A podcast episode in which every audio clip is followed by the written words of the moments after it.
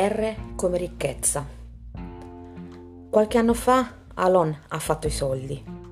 Non so esattamente come, credo in qualche maniera legata alla borsa.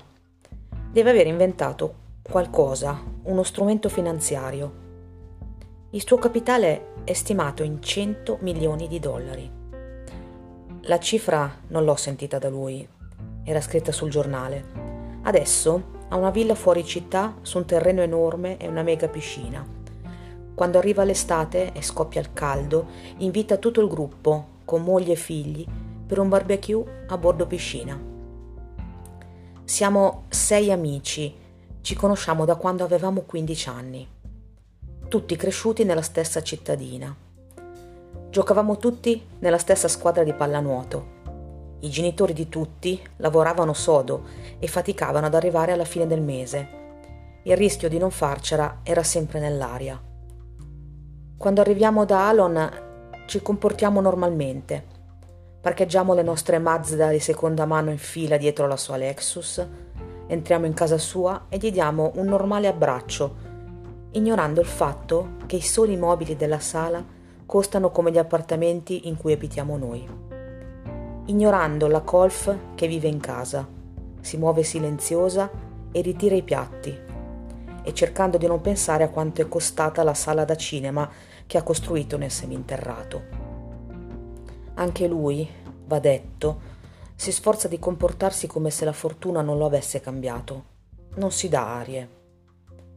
Evita di lasciar cadere dall'alto consigli economici se la conversazione va a finire lì e si dedica di persona a grigliare la carne di primissima scelta su barbecue, anche se ovviamente potrebbe pagare qualcun altro per farlo.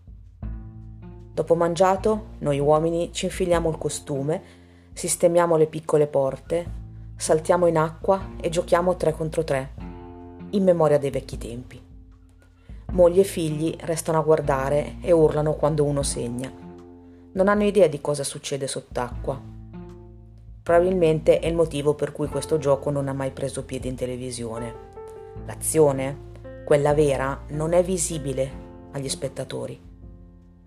Così possiamo tirare giù il costume ad Alon, mollargli calci negli stinchi, nelle ginocchia o nella schiena senza che nessuno se ne accorga. Non lo fa solo chi gioca contro di lui, lo fa anche chi è nella sua squadra. Qualche volta lo afferriamo persino per le palle e gli affondiamo le unghie nella carne. Lui non reagisce e non dice una parola. Credo che capisca. A un certo punto i bambini si stufano di stare a guardare e uno di loro salta in piscina, così la partita si interrompe senza un vincitore. Poi usciamo, ci avvolgiamo in asciugamani più soffici del velluto forniti da Alon, ci sediamo sotto la pergola ci serviamo della torta squisita preparata da sua moglie e beviamo il caffè. In questa fase uno dei bambini comincia sempre a piangere, senza nessuna ragione apparente, e i suoi genitori dicono sarà stanco.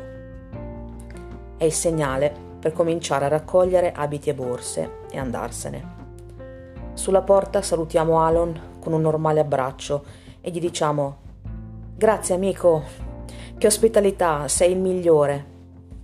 Poi partiamo in retromarcia con le nostre Mazda e torniamo a casa in un silenzio di tomba, come dopo una sconfitta schiacciante a una partita di pallanuoto under 18.